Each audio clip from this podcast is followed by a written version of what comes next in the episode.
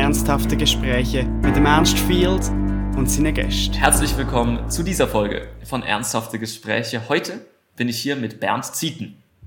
Hallo lieber Ernst, danke für die Einladung. Ich freue mich hier zu sein. Ne?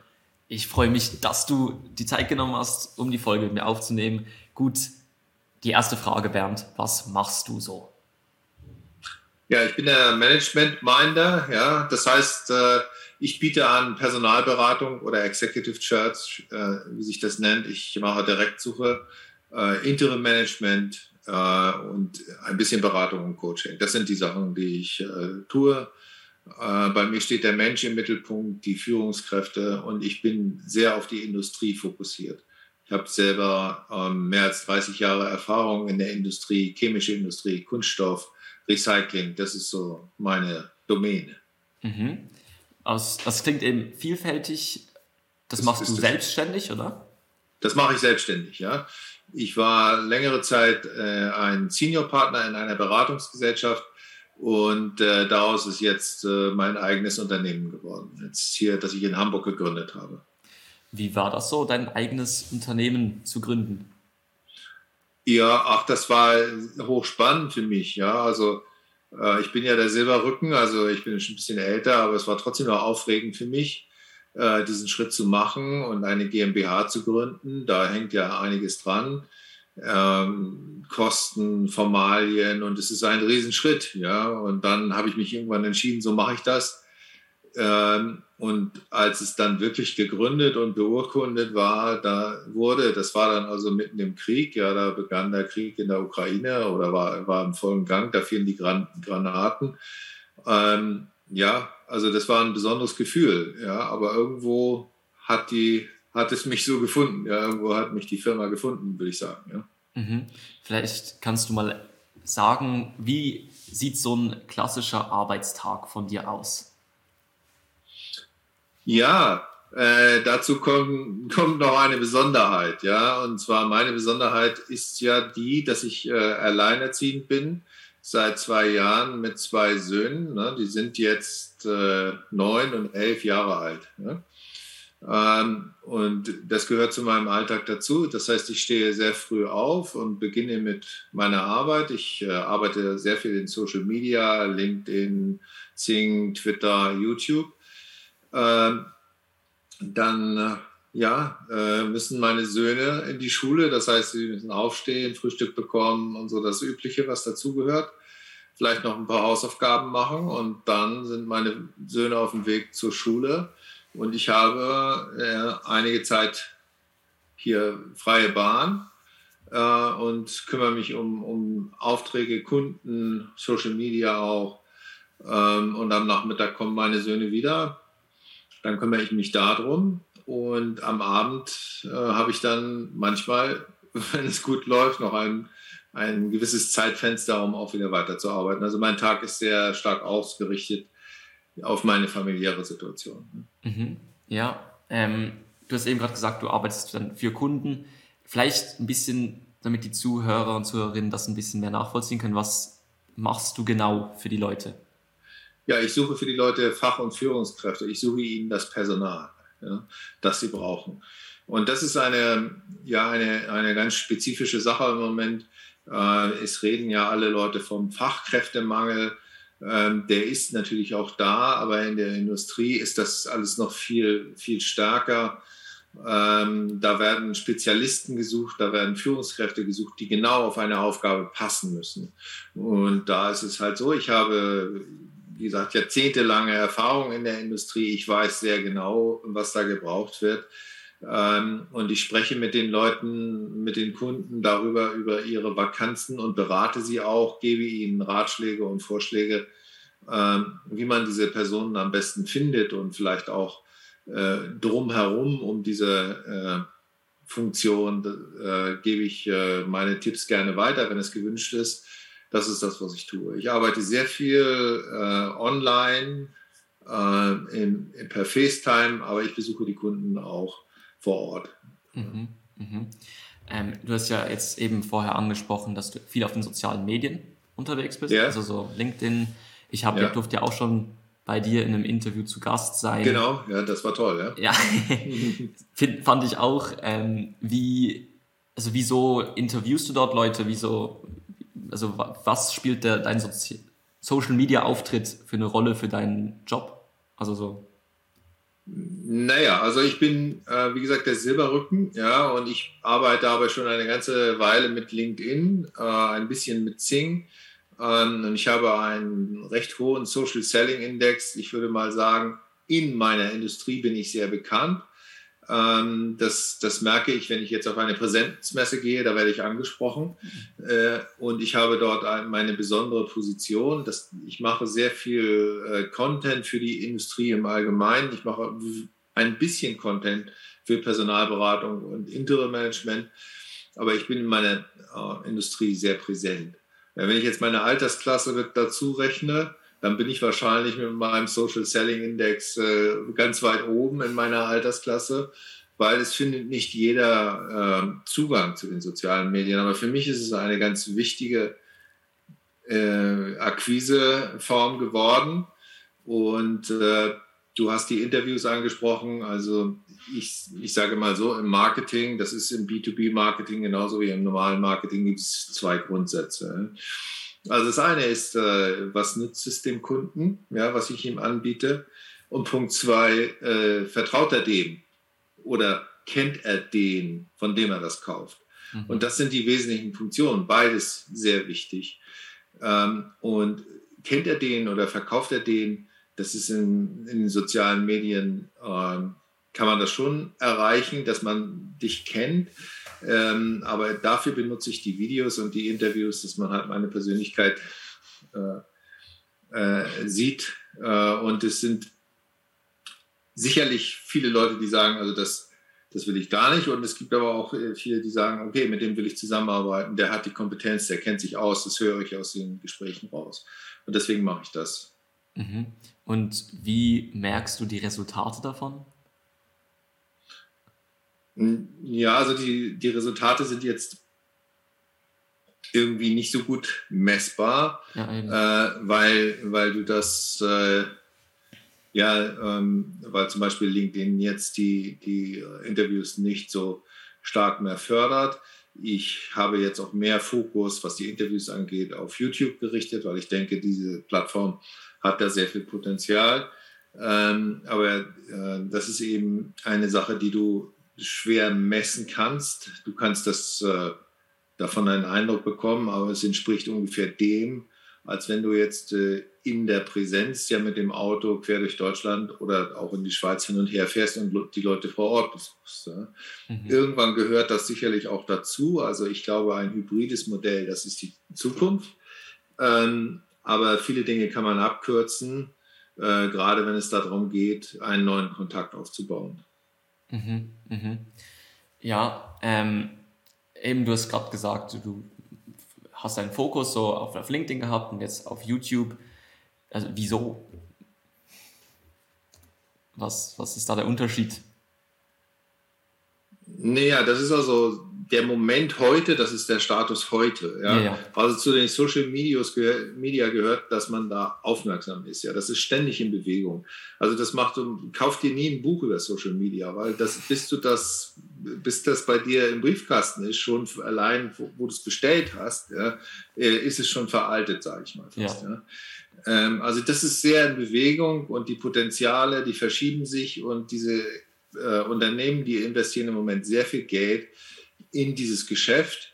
Und man, da gilt es einfach darauf aufmerksam zu sein, äh, die Trends zu erkennen und äh, den für sich richtigen Trend herauszusuchen zu diesem Zeitpunkt. Das ist kann in zwei Monaten anders sein. Ne? Mhm, mhm. Ja, gut. Gut, das, das, das macht Sinn. Ähm, du hast ja vorher gesagt, du hast ähm, in der Industrie gearbeitet, bevor du jetzt das gemacht hast. Was du jetzt machst, kannst du vielleicht mal deinen beruflichen Werdegang ein bisschen erläutern? Oh ja, mein äh, beruflicher Werdegang, äh, der ist äh, äh ähm, ja, bunt, sage ich mal, oder nicht so ganz geradlinig, wie es vielleicht äh, manchmal so ist. Also ich bin, äh, wie man das hier nennt in Deutschland, auf dem zweiten Bildungsweg gekommen. Ja, ich habe zuerst eine Ausbildung gemacht, dann habe ich äh, ähm, ein Ingenieurstudium gemacht, technische Physik. Und das ist so ein äh, sehr generalistisches Studium. Ähm, und man lernt äh, dort viele Dinge, die man sehr universell einsetzen kann.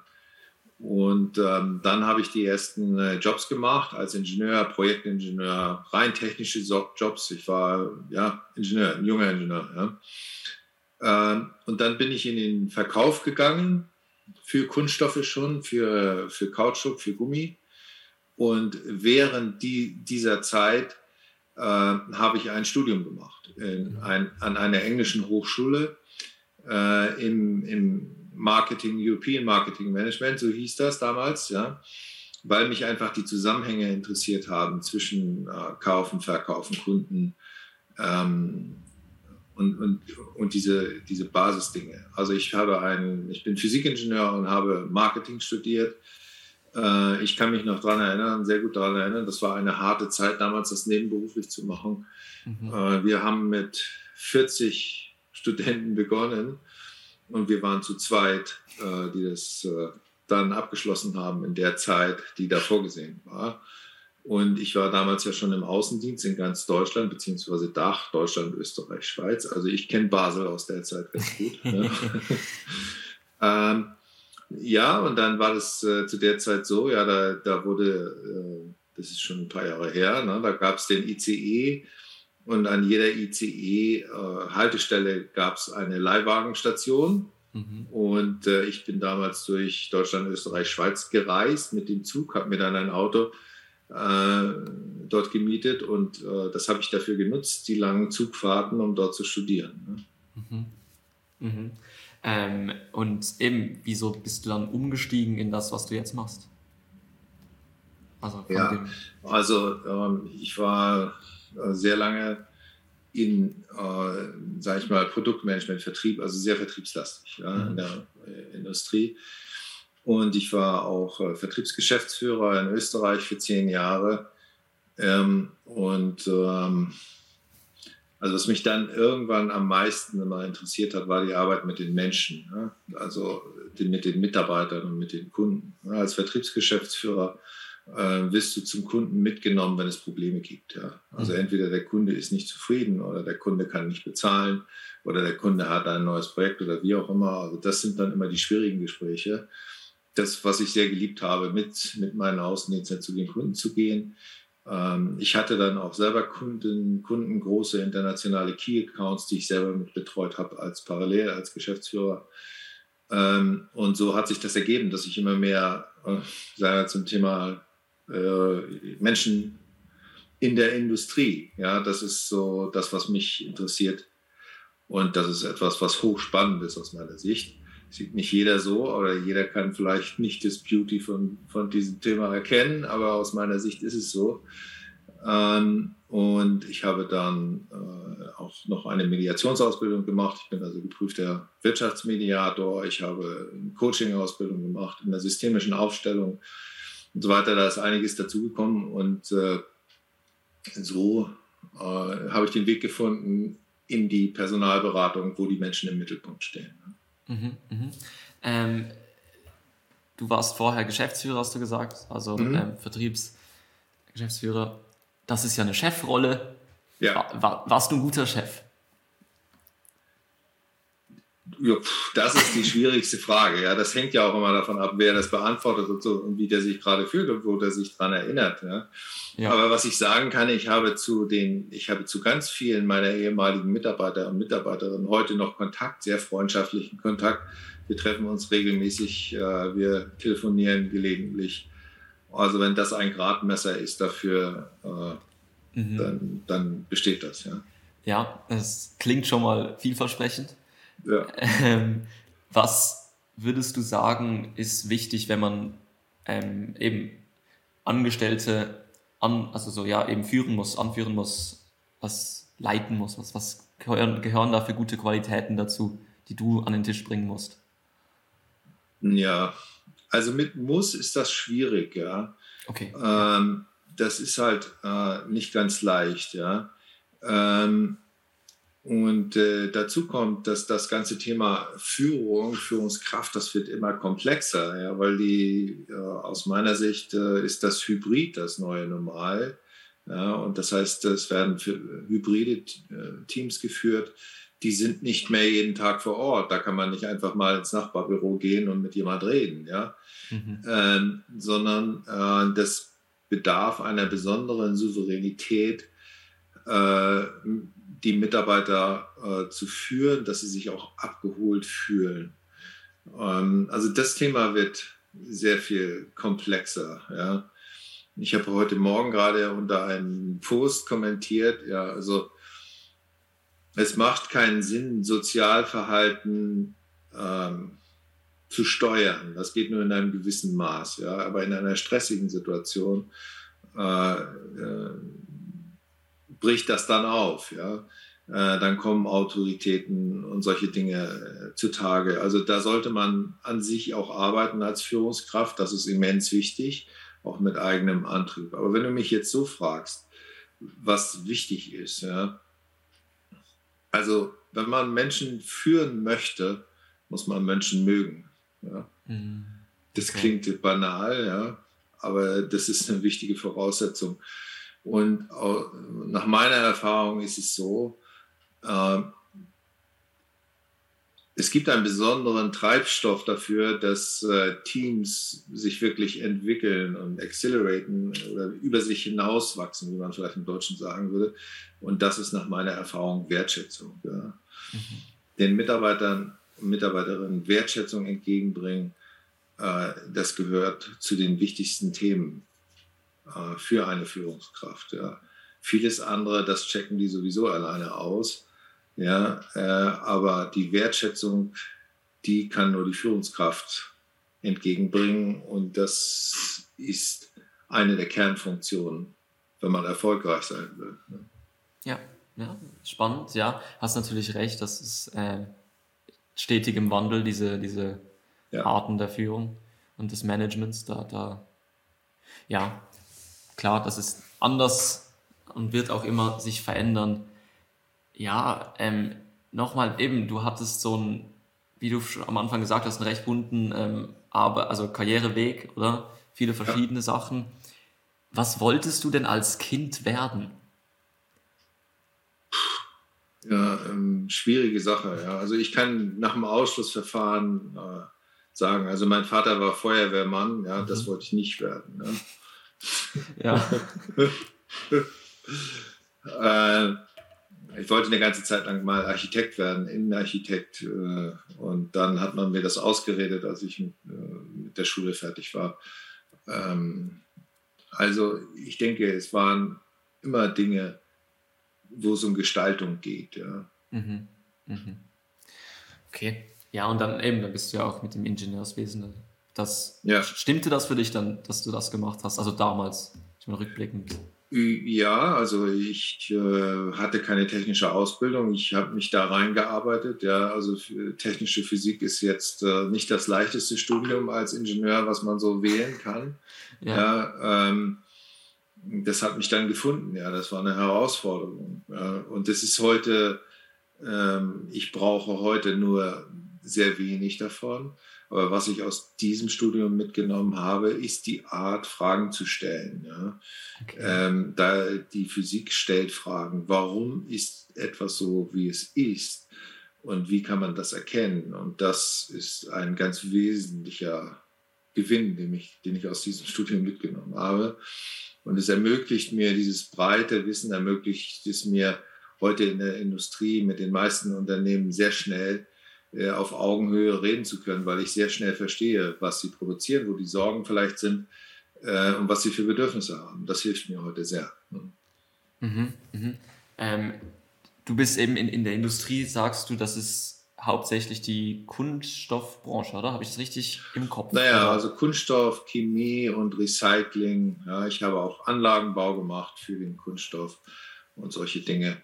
Und äh, also das ist äh, die Industrie im Moment, äh, interessieren mich auch solche Sachen wie so Gießereien, weil ich das so äh, spannend finde, dass man da so einen riesen Topf Metall kocht und das irgendwo ausgießt mhm. und dann kommt da ein spezifikationsgerechtes Teil raus. Das sind so Sachen, die mich äh, faszinieren. Ja, aber die Kunststoffchemie und Recyclingindustrie, das ist meine Domäne. Ja. ja. Das ist ja noch interessant. Also ich nehme an, das hat sich in den letzten Jahren recht verändert oder nicht? Also mit, mit dem mehr ähm, Awareness auf, auf Recycling und, und dass ja. dort mehr gefordert wird, auch von, von Kunden. Wie, wie ja. du hast da vielleicht eine, eine, bessere Einsicht. Wie ist das für die, auf, auf der, wie wird das auf der Chefetage wahrgenommen? Naja, also Chefetage ist äh, äh, eine gute Frage. Also ich habe, ich mache ja auch viele Interviews dazu, schreibe viele Beiträge. Mhm. Äh, ich habe zum Beispiel mit dem Herrn Völl vom Grünen Punkt äh, einige Gespräche geführt. Und da geht es darum, was in Deutschland der gelbe Sack ist, ja, also äh, wie man das dann, die, den Kunststoff daraus äh, raussortiert, wenn er im gel gelben Sack ist. Und wir sind in Deutschland ähm, äh, bei, auf dem Weg zu 68 Prozent Recycling aus dem, äh, mhm. aus dem gelben Sack. Ja. Äh, beim Aluminium sind wir schon sehr viel weiter. Da wird also 99,9 oder 6 Prozent ist es, glaube ich. Also fast alles vom Aluminium wird recycelt, was im gelben Sack, was im Müll und so weiter ist. Mhm. Ähm, das ist eine, eine starke Entwicklung. Also das Thema Recycling ist aus der Schmuddelecke raus. Ja.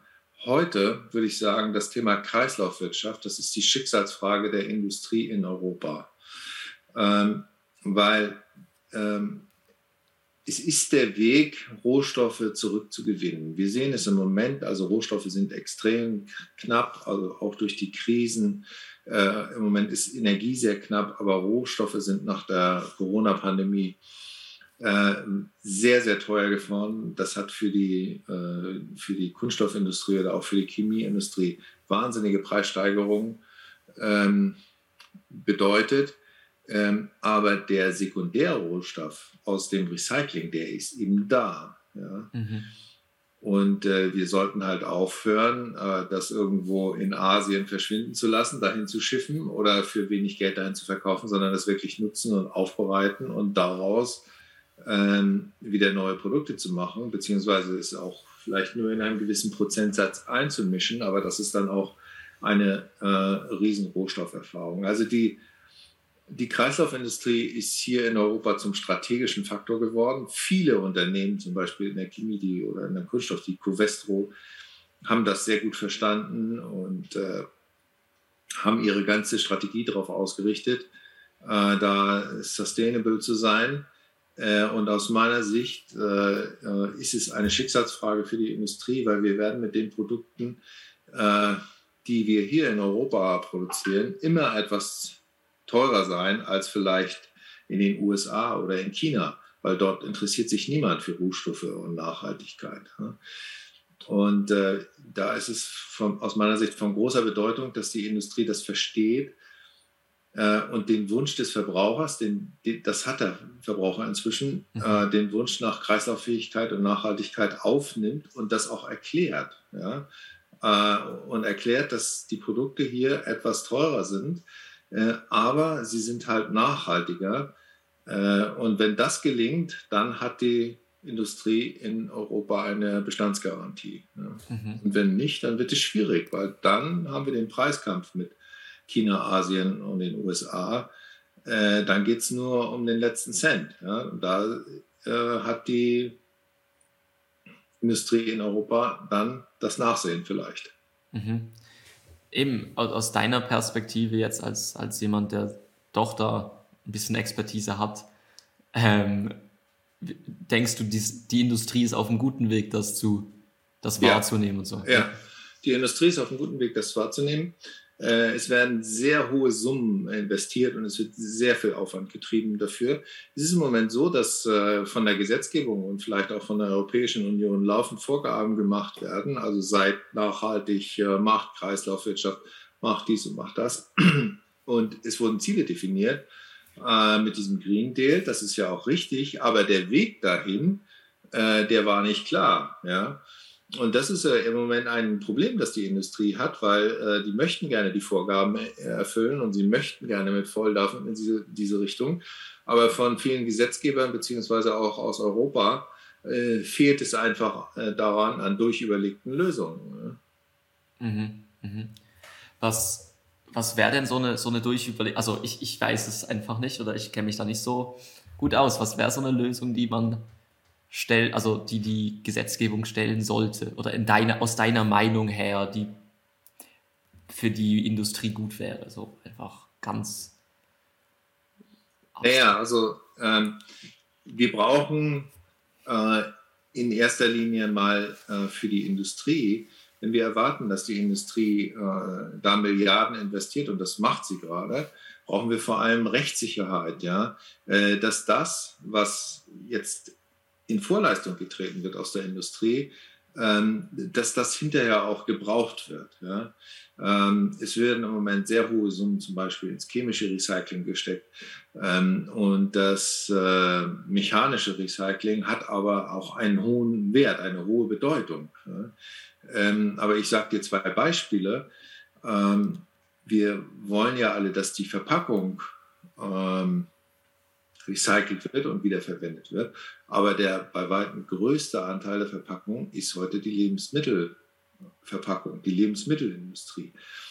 Es ist aber derzeit noch keine, äh, kein Rezyklat, also kein Sekundärrohstoff freigegeben für eine Anwendung in der Lebensmittelindustrie. Also da hakt die Kreislaufwirtschaft, ja, weil das, was recycelt wird, nicht für diese großen Bereiche eingesetzt werden kann.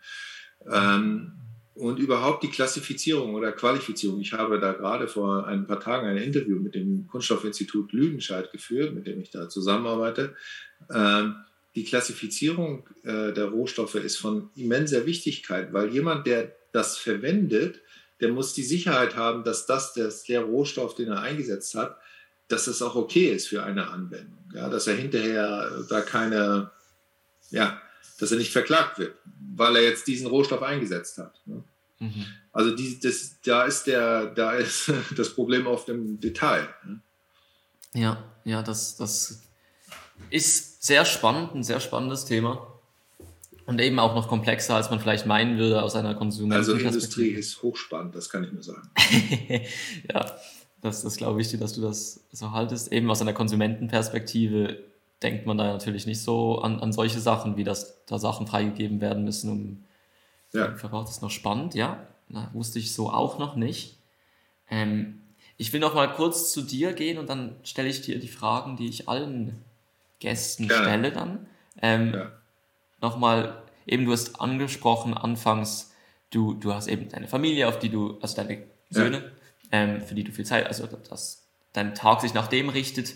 Wie würdest du deine Work-Life-Balance beschreiben? Ist die gesund oder gibt es da Verbesserungspotenzial? Ja, es ist die Frage, was live ist. Ja? Äh, für mich ist live auch meine Familie. Das gehört mhm. einfach dazu. Ja? Äh, wenn man Kinder hat, äh, gerade als Väter von Söhnen, dann hast du halt da da, meine Sicht ist da, ja, dann hast du einen Platz zugeteilt bekommen. Ja, dass ich es nicht hätte, kette oder wollte, sondern das ist mein Platz. Ja, mhm. Und den fülle ich halt aus. Und ich bin eben ein Familienmensch und äh, andere Männer in meinem Alter haben andere Hobbys. Das sehe ich auch so. Ja, ich habe meinen Porsche Cabrio mal irgendwann verkauft deswegen. Äh, und das ist jetzt meine Rolle. Ne? Also insofern äh, habe ich schon ein Familienleben. Ja? Und ich bin erfahren genug. Ich habe viele Leute auch gesehen in der Industrie, um auch darauf zu achten, ja, weil es ist nicht gesund, ähm, nicht auf die Work-Life-Balance, die ein schwieriges Wort ist aus meiner Sicht, ja, aber äh, ich würde mal sagen, es ist nicht gesund, nicht auf seine persönlichen Bedürfnisse zu achten. Das geht auf Dauer nicht gut. Äh, das ist ein, äh, ein, das ein offenes Tor für Krankheiten äh, bis hin zu irgendwelchen Suchtgefahren. Also auf Dauer funktioniert das nicht. Mhm. Ja, ähm, gehst du denn, eben das angesprochen, anderen Hobbys, gehst du noch anderen Hobbys nach oder hat sich da neben Arbeit und Familie nicht viel, ähm, also bleibt da nicht viel übrig? Ähm, naja, also ich, ich, ich fahre gerne Rad, wenn du das meinst, oder ja. äh, ich bin gern draußen oder ich habe so Sachen, die ich ganz gerne mag. Ja, ich höre ganz gerne mal Musik und so. Und Mhm. Da suche ich mir dann schon die Zeit für. Ne? Äh, aber es ist natürlich auch so, äh, mal, meine Welt hat sich auch ganz stark verändert. Ne? Ähm, ich äh, ähm, informiere mich ganz, heute ganz anders. Es, es, äh, interessieren mich ganz andere Sachen. Äh, ich schaue ganz wenig fern, ja, sondern ich bin, informiere mich sehr viel im Internet und höre äh, vielleicht da Podcasts. Also meine Welt hat sich auch sehr stark verändert inzwischen. Mhm, mh. Ja, ja gut. Ähm, eben, du sprichst gerade auch die, die Veränderung der Welt an. Ich würde sagen, das ist ein guter Übergang zu dem, zu den Fragen, die ich allen Gästen ja. stelle. Die erste davon, was denkst du, sind die größten Herausforderungen, die auf unsere Gesellschaft zukommen? Ja, ähm, keine leichte Frage, ja. Die hätte ja. ich wahrscheinlich vor fünf Wochen noch anders beantwortet als jetzt. Ja? Ähm, aber äh, die, ein Thema, das wir jetzt hier in Europa ganz äh, massiv haben, ist ja das Thema, wie gehen wir mit Aggressivität und Imperialismus um? Ähm, wie verteidigen wir uns? Ja? Also vor fünf Wochen hätte ich das äh, nicht so gesehen. Ja? Ähm, das ist natürlich klar. Ja? Ähm, aber mal unabhängig davon äh, dreht sich die Welt immer schneller. Und äh, ich denke, so in Regionen wie Vietnam oder in, in Asien an sich, ja, da sind, äh, gibt es ganz wenig Widerstände gegen das digitale Leben, das ja immer mehr greift bei uns. Ne? Das sollten wir schon schauen, dass wir in Europa nicht den Anschluss ver verlieren. Ja? Bei aller Ethik, die ja auch wichtig ist, dass ich verstehe, äh, und auch unterstütze und äh, meinen Beitrag dazu da, beitrage. Aber wir wollen nicht vergessen, wo die Reise eigentlich hingeht. Ja. Äh, solche Dinge. Ja. Äh, und äh, ja, um da wieder, da schließt sich der Kreis. Ja. Ähm, wir haben jetzt verstanden, wir haben in Europa sehr wenig Rohstoffe. Ähm, wir haben die Abhängigkeit verstanden zu energetischen Rohstoffen, äh, jetzt äh, nach äh, Russland. Das ist sehr stark in der Diskussion, aber eben auch das Thema Kreislaufwirtschaft ist, äh, wie gesagt, die Schicksalsfrage für mich mit der Industrie, weil es da auch um Rohstoffe geht, die wir, von denen wir sehr wenig haben hier in Europa. Mhm. Mhm. Ja, gut, äh, spannende Punkte, die du da nennst, ja. Ähm, ich würde gerade weitergehen zu der nächsten von diesen vier Fragen. Ähm, was ist ein Ereignis aus deinem Leben, wo du daraus gelernt hast? Und wenn du denkst, dass du das jetzt hier auch erzählst, dass andere daraus auch lernen könnten oder einen Schluss daraus ziehen können. Oh, ja, das ist nicht ganz leicht zu beantworten, ne? ähm, weil ähm, ich sage mal so, für mich, äh, mein persönlicher Eindruck ist, äh, äh, je älter ich werde, ja, desto schneller dreht sich der Lernprozess für mich. Ja. Äh, mhm. Desto mehr lerne ich und desto mehr nehme ich auf. Das ist jetzt also in der Retrospektive nicht ganz leicht zu sagen. Äh, da ist jetzt äh, kein Ereignis, wo ich von äh, vor 20 Jahren irgendwie was erlebt habe oder über die Straße gegangen wäre, das mein Leben verändert hat. Das kann ich so nicht sagen. Ja. Also äh, ich kann aber sagen, dass ähm, ja, die Erfahrung die, die täglich kommen, äh, äh, sehr wichtig sind und dass man auch mit, wenn man etwas älter wird, dort sehr viel von profitieren kann. Aber, und jetzt kommt vielleicht so ein bisschen Learning, ja, ähm, man braucht auch eine gewisse Offenheit dafür, das anzunehmen. Ja. So, das ist mal das eine. Und ja, also die Geburt meiner Kinder, da war ich schon ein bisschen älter, ist natürlich ein wesentliches Ereignis für mich. Das hat mein Leben schon irgendwo verändert. Ja, ja, ja das glaube ich. Ja, gut. Ein, das war mein spätes Geschenk, wenn du so willst. Ja, ja, ja, ja, ich will da nicht gar nicht zu, zu sehr noch, noch nachhaken und, und, und, und äh, drauf eingehen, sondern einfach weiter das einfach weitergehen. Ähm, die nächste Frage ist eben mit apropos Learnings, was willst du noch gerne lernen? Oh, da weiß ich nicht, ob wir so viel Zeit hier. ähm, ja, im Moment ähm, ist, äh, sind berufliche Dinge ganz, äh, ganz äh, wesentlich für mich, ja, dass ich das, äh, ich habe gerade ein, ein Unternehmen gegründet, äh, und arbeite mich da rein in einer Branche, äh, die sehr dynamisch ist und sehr im Veränderungsprozess. Äh, und da ist es schon wichtig, auch meinen mein Platz dafür zu finden. Aber dieses Bild äh, ist äh, auch übertragbar. Ja? Also äh, auch in meinem Alter äh, ist es wichtig, jeden Tag darauf äh, hinzuarbeiten, seinen Platz im Leben irgendwo zu finden. Ja? Den kriegst du nicht umsonst irgendwo, ja? sondern der ist zu erarbeiten aus meiner Sicht. Mhm. Ja, gut. Ähm, und dann, dass ich finde, das zieht gerade gut über in die letzte Frage. Wie willst du gerne anderen in Erinnerung bleiben, wenn es dich mal nicht mehr gibt? Ja. Ähm. Ja, das ist natürlich, äh, wenn ich jetzt so in meine in die Kreise äh, schaue meines Lebens, ja, da gibt es ja so verschiedene, wir mal, in der Gesellschaft oder in der, es gibt meine Familie, meine Kinder, ja, da, da bin ich der Papa, ja. Äh, und äh, hier draußen in der Industrie, da bin ich äh, der Berater. Ja. Du siehst hier den Management-Minder, ja. Genau. Bin ich immer dabei. Sehr gut. und der wird sicherlich noch eine Zeit lang weitergehen. Dafür, hab, daran habe ich gearbeitet, ja, dass diese Marke irgendwo bleibt. Mhm. Die einfach nicht nur eine hohle Marke oder ein hohler Begriff ist, sondern die auch irgendwo glaubwürdig, glaubwürdig von mir mit Inhalten gefüllt wird. Mhm. Gut. Ähm, Gibt es sonst etwas, was du noch den Zuhörerinnen und Zuhörern auf den Weg geben willst?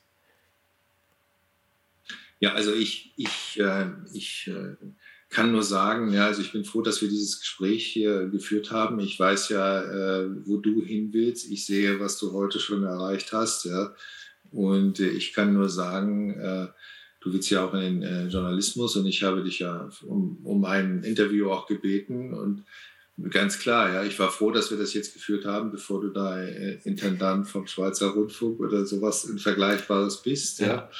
Also ich kann nur den Leuten empfehlen, ja, schauen Sie die ernsthaften Gespräche, schauen Sie dem ernst zu, was er tut. Ja, da wird noch viel Interessantes zu sehen sein und zu hören. Das, das freut mich sehr, dass du dein Schlusswort als, als das nutzt. Ähm, ja, eben danke dir vielmals, dass du dir die Zeit genommen hast, die Folge mit mir aufzunehmen. Es war ein sehr spannendes Gespräch.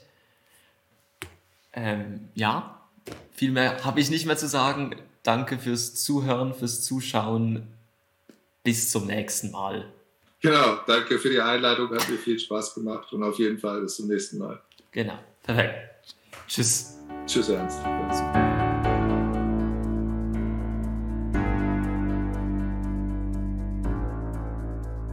Verantwortlich für die Erfolg Ernst Field, Musik Noah Stritt.